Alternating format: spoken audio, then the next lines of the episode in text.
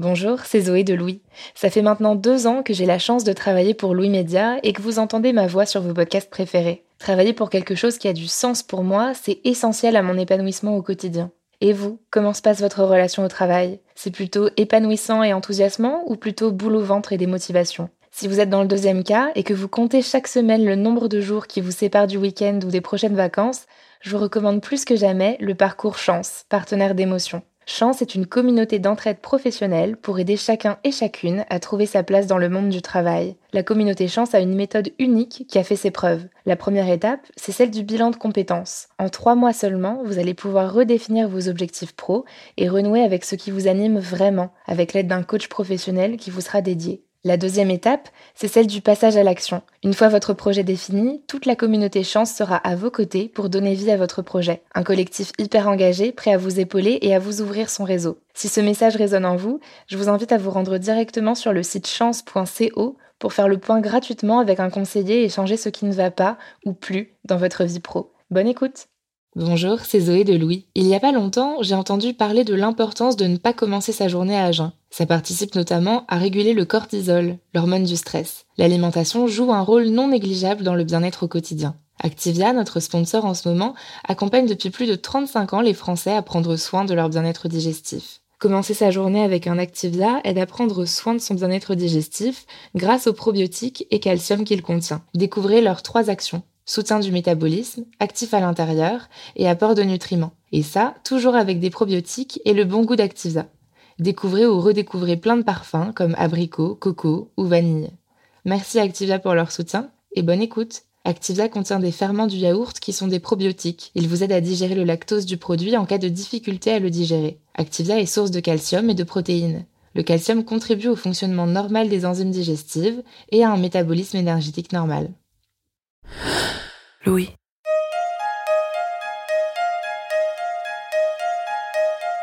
En ce moment, alors que la pandémie du coronavirus sévit, il me semble qu'il y a trois types de personnes.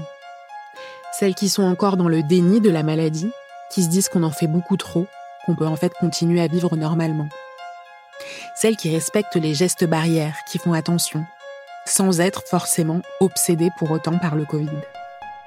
Et puis il y a les personnes qui, au moindre tout sautement, à la moindre gorge qui pique et qui gratte, pensent être malades. Ces personnes guettent et voient des signes de maladie tout le temps.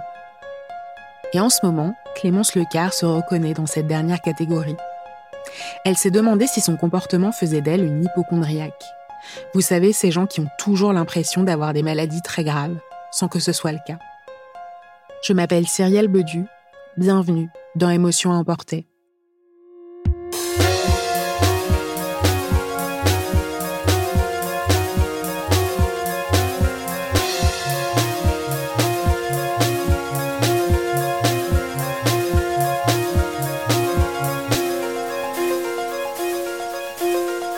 Quelques jours après le début du confinement, chapitre 2, je me suis réveillée avec le nez bouché et un mal de gorge.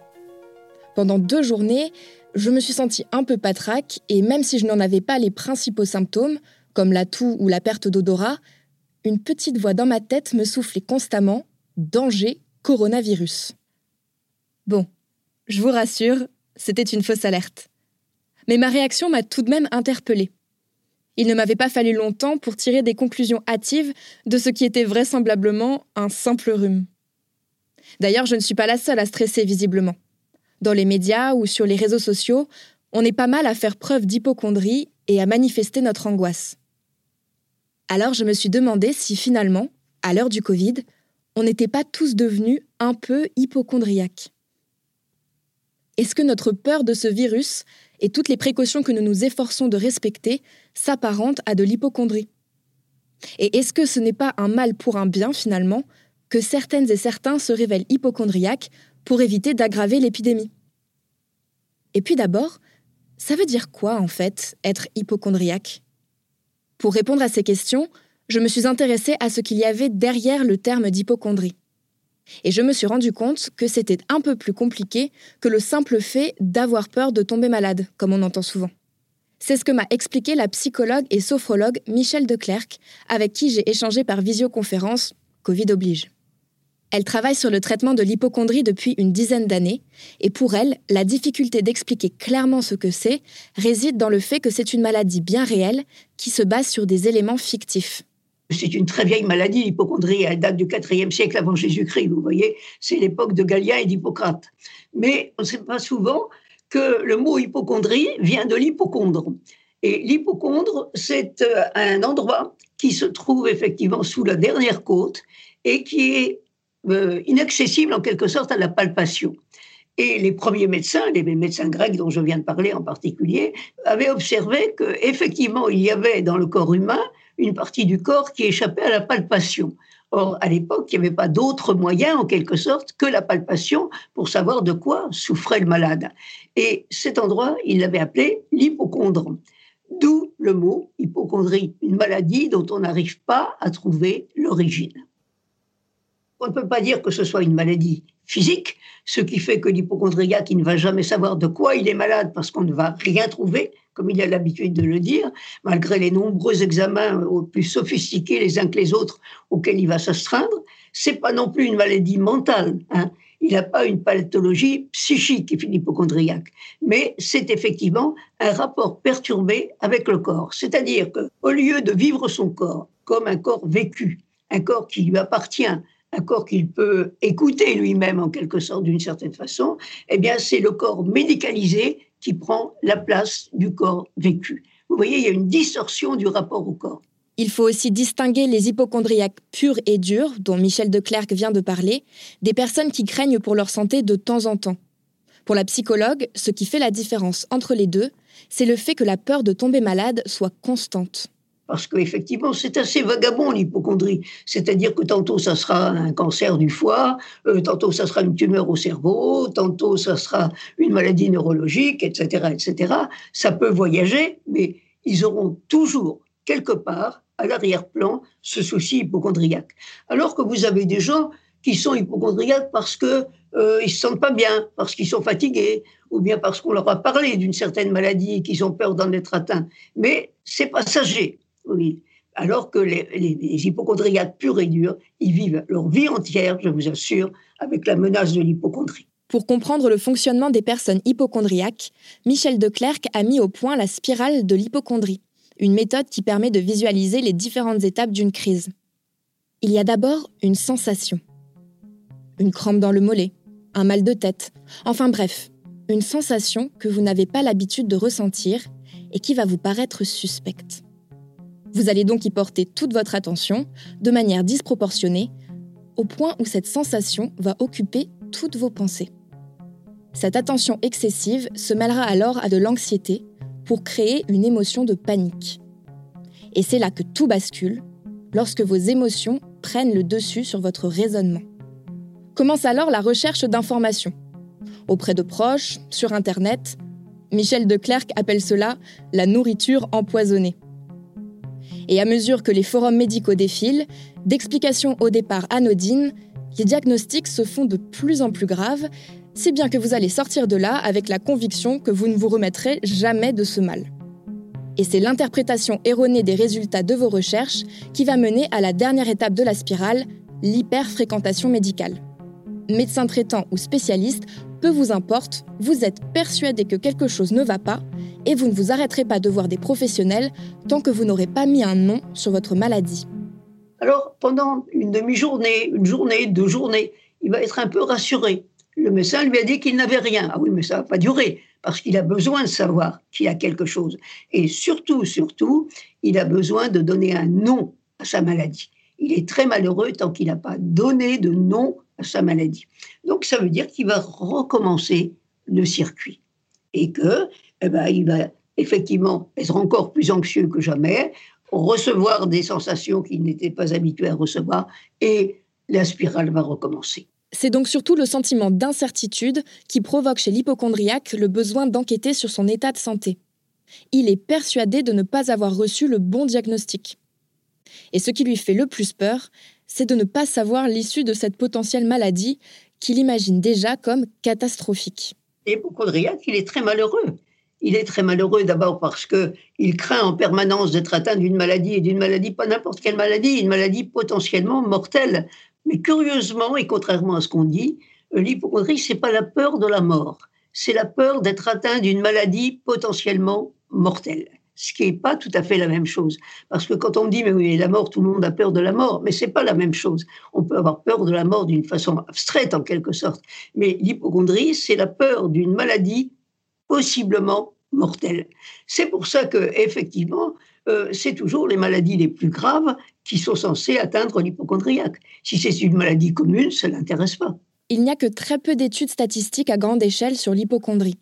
La dernière en date est une étude de l'IFOP sortie en 2014. Elle recensait près de 8,5 millions d'hypochondriaques en France, petits et grands malades imaginaires tout confondus, soit près de 13% de la population.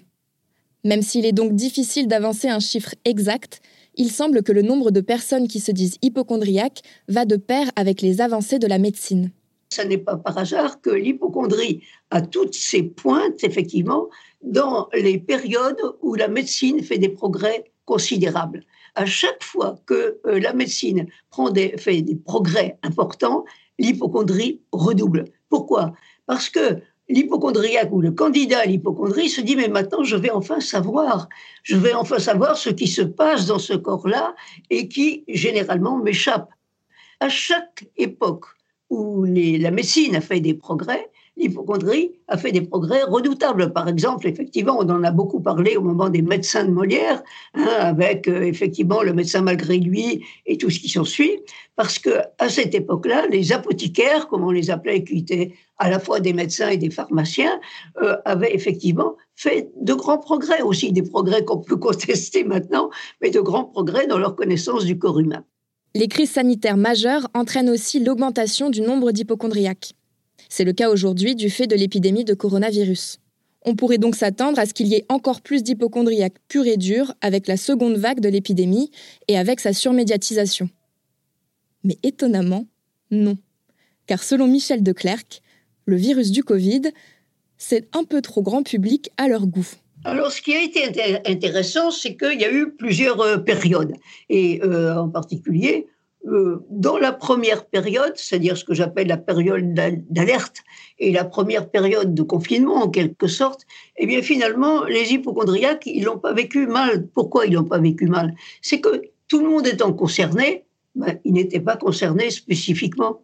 Et les hypochondriaques ne s'intéressent que aux maladies qui peuvent les concerner directement. Et ils s'y intéressent d'autant plus que ce sont des maladies rares. Or, une épidémie, ça concerne tout le monde et c'est pas forcément ce qu'on peut appeler une maladie rare. Alors, si je vous le dis, c'est parce que j'ai fait au début, effectivement, de l'épidémie, plusieurs enquêtes auprès de mes hypochondriaques pour savoir comment ils vivaient cette période. Eh bien, ils la vivaient de façon très tranquille. Ça ne les intéressait pas particulièrement.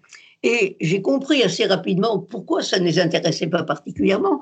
Parce que une menace qui intéresse tout le monde, ça ne les intéresse pas eux personnellement.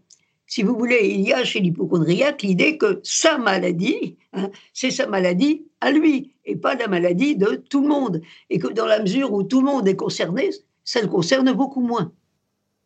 Un hypochondriaque, c'est forcément quelqu'un d'égocentré. Alors c'est quelqu'un d'égocentré sur sa santé, mais c'est quelqu'un d'égocentré sur sa personne. C'est pour ça qu'il y a un rapport entre l'enfance trop protégée très souvent de l'hypochondriaque et la façon dont il se comporte ensuite à l'âge adulte. Moi, j'ai vu effectivement des hypochondriaques qui adorent leurs enfants, hein, mais euh, si l'enfant est malade ou même s'il est hospitalisé, j'ai vu le cas, c'est pas grave, on va trouver ce qu'il a et on va le guérir.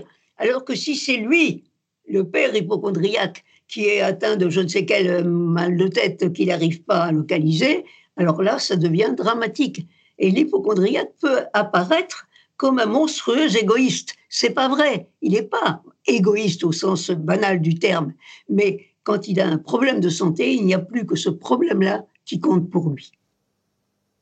Les choses se sont gâtées par la suite quand le confinement s'est prolongé, quand il y a eu effectivement cette succession de déconfinement et de reconfinement, parce que alors là, ce qui les a rendus malades, et je dirais vraiment malades à ce moment-là, c'est justement le confinement parce que l'hypochondriaque, il vit très difficilement dans la solitude et dans, le confinement.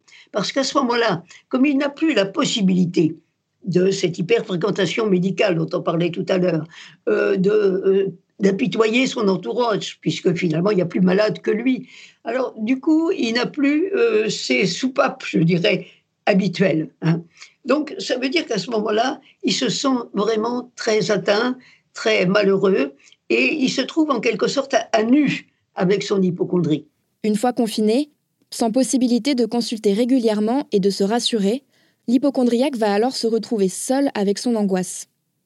Mais là où ça devient même carrément dangereux, selon Michel de Clercq, c'est quand l'hypochondrie ne parvient plus à masquer les vrais problèmes déjà existants chez la personne. L'hypochondrie, en tout cas chez les vrais hypochondriaques, chez ceux qu'on a appelés les, les hypochondriaques purs et durs tout à l'heure, ça repose quand même très souvent sur une personnalité névrotique. Hein, on a parlé d'anxiété, mais il y a souvent quand même une personnalité névrotique à la base. Ça veut dire que euh, des manifestations psychiques cette fois, hein, qui seraient passées inaperçues en temps normal parce qu'elles sont couvertes par l'hypochondrie, du coup, sont revenues au premier plan. Très souvent, les symptômes, et l'hypochondrie en fait partie, sont là un petit peu pour camoufler effectivement la normalité. Hein. si effectivement dans une famille un hypochondriaque se montre quelquefois bourru, indifférent aux autres, euh, pas très attentif à ses enfants, etc., on le mettra sous le compte de son hypochondrie. Donc ça veut dire que quand l'hypochondrie ne sert plus d'exutoire, en quelque sorte, quand les symptômes hypochondriaques ne servent plus d'exutoire, bah, c'est le tempérament lui-même, effectivement, qui affleure. Et avec, effectivement, ce que ça peut comporter comme passage à l'acte. Moi, j'ai un patient, par exemple, qui est bon, ce qu'on appelle borderline. Ce qu'on appelle borderline, ce sont des patients qui sont à mi-chemin entre la psychose et la névrose. Et on en a des comme ça maintenant. Mais euh, avec le temps et parce qu'on y prête attention, ils arrivent à se maintenir effectivement dans un équilibre instable, mais un équilibre quand même. Et là, ils basculent. Donc c'est pour ça que je dis que c'est grave. C'est grave de maintenir dans le confinement, dans la solitude et dans l'enfermement des gens qui, de toute façon, ne peuvent pas se supporter eux-mêmes et supportent encore moins leur environnement. La bonne nouvelle dans tout ça, c'est que même si elle est difficile à traiter, l'hypochondrie reste une maladie que l'on peut soigner. Michel de Clercq, qui est à la fois psychologue et sophrologue, insiste sur le fait que pour y arriver, il faut aider l'hypochondriaque à reconnecter son esprit et ses émotions avec son corps puisque rappelons-le, l'hypochondrie ce n'est pas simplement une maladie psychique, ni une maladie qui nous touche physiquement, c'est d'abord une maladie du rapport avec le corps. C'est là que les techniques qu'on appelle aujourd'hui les techniques psychocorporelles ont leur rôle à jouer. Et par exemple, la sophrologie, qui est une technique psychocorporelle comme une autre, permet effectivement euh, d'avoir un autre rapport à son corps. Parce qu'en état de relaxation, par exemple, on arrive effectivement à sentir son corps autrement que comme un corps potentiellement souffrant et potentiellement malade. Et puis, à travers ces techniques psychocorporelles, on arrive aussi à calmer, d'une part, l'anxiété globale, qui joue quand même un rôle très important dans l'hypochondrie, mais aussi le jeu des émotions. Je pense qu'on aura gagné euh, la partie avec l'hypochondriaque quand on lui aura expliqué, en quelque sorte, son rapport à son propre corps.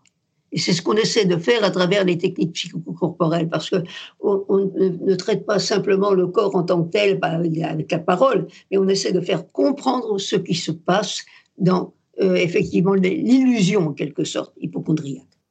Les personnes hypochondriaques, ce sont d'abord des personnes malheureuses, et par conséquent, je pense que on pourrait leur proposer un soulagement à leur à leur peine, hein, parce que c'est pas joyeux d'être hypochondriaque. Donc, si euh, elles n'acceptent pas effectivement euh, d'être taxées d'hypochondriaque, parce que ça a toujours un, côté un peu offensant, on peut au moins effectivement leur dire qu'on peut les soulager de leur inquiétude, de leurs angoisses, de leurs crises de panique, mais pas, pas de la maladie qu'elles sont supposées avoir.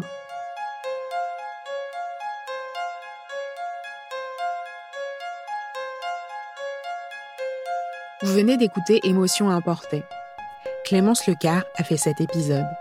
Jean-Baptiste Aubonnet s'est occupé de la réalisation et du mixage, et Nicolas Degélis a composé la musique. À bientôt!